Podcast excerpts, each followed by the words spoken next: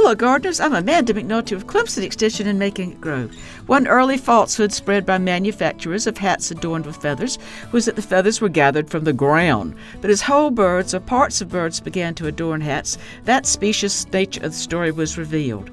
The Empress of Germany bird of paradise, measuring over two feet from beak to the end of its exquisite tail, was hunted almost to extinction, and entire stuffed birds were incorporated into hats.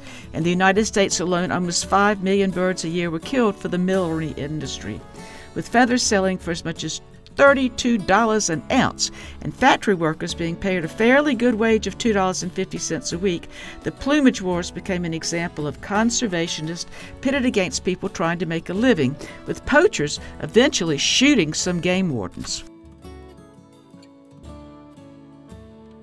Funded by South Carolina Farm Bureau and Farm Bureau Insurance.